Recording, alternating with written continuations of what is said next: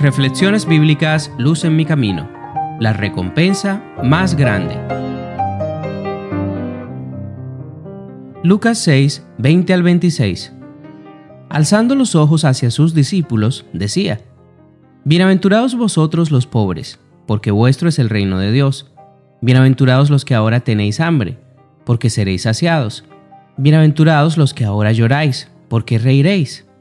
Bienaventurados seréis cuando los hombres os odien, os aparten de sí, os insulten y desechen vuestro nombre como malo por causa del Hijo del Hombre. Gozaos en aquel día y alegraos, porque vuestra recompensa es grande en los cielos, porque así hacían sus padres con los profetas. Pero hay de vosotros ricos, porque ya tenéis vuestro consuelo. Hay de vosotros los que ahora estáis saciados, porque tendréis hambre. Hay de vosotros los que ahora reís, porque lamentaréis y lloraréis.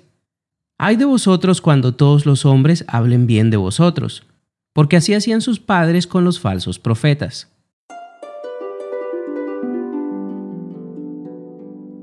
El Sermón del Monte fue predicado frente a una multitud de personas que se habían reunido de diferentes ciudades de Israel. Pero a pesar de hablar a una multitud, Jesús se dirigió a sus discípulos de manera individual y personal. En realidad, Jesús le estaba predicando y enseñando a sus discípulos en frente de la multitud. En su sabiduría, Dios permitió que varias personas escribieran los evangelios para registrar las enseñanzas de Jesús en diferentes perspectivas. Todos los evangelios se complementan el uno al otro. En esta historia, por ejemplo, tenemos la enseñanza de las bienaventuranzas contada desde la perspectiva de Lucas. Lucas no estuvo presente durante la vida de Jesús, él conoció el Evangelio años después por medio de la predicación de Pablo y escribió su Evangelio recopilando lo que otras personas le habían dicho sobre Jesús. Así que este pasaje de las Escrituras demuestra que aún después de la resurrección de Jesús, los discípulos recordaban claramente sus enseñanzas y las guardaban como promesas fieles para sus vidas. Mientras Mateo solo habló de las bienaventuranzas, Lucas incluyó los ayes. Pero hay de vosotros ricos, porque ya tenéis vuestro consuelo. Lucas 6:24. Estas son palabras tristes. Para Jesús las personas ricas de este mundo viven engañadas por las riquezas temporales. Jesús considera las riquezas de este mundo como cosas sin sentido.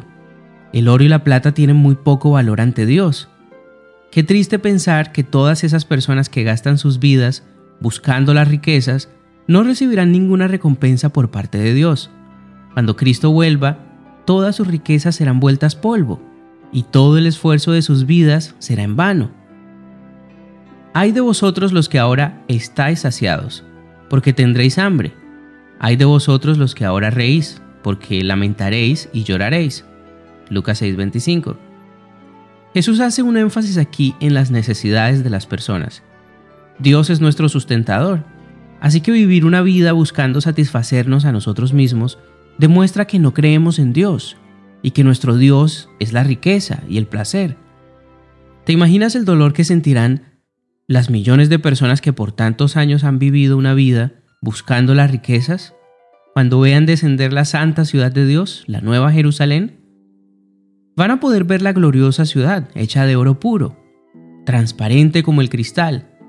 Qué tristeza sentirán al ver que Dios les ofrecía una riqueza mucho más grande y ellos solo se quedaron con las migajas que pudieron conseguir en esta tierra.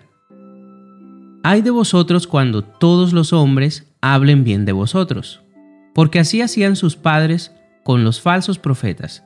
Lucas 6:26. Nuestro Señor vuelve a hacer un énfasis profundo en que no es bueno vivir una vida de apariencias, donde busquemos que las demás personas hablen bien de nosotros. ¿Recuerdas a Juan el Bautista?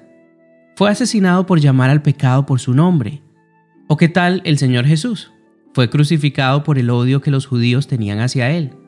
Así que tenemos la certeza de que el mundo siempre va a odiar a todos los que quieran vivir una vida cristiana real.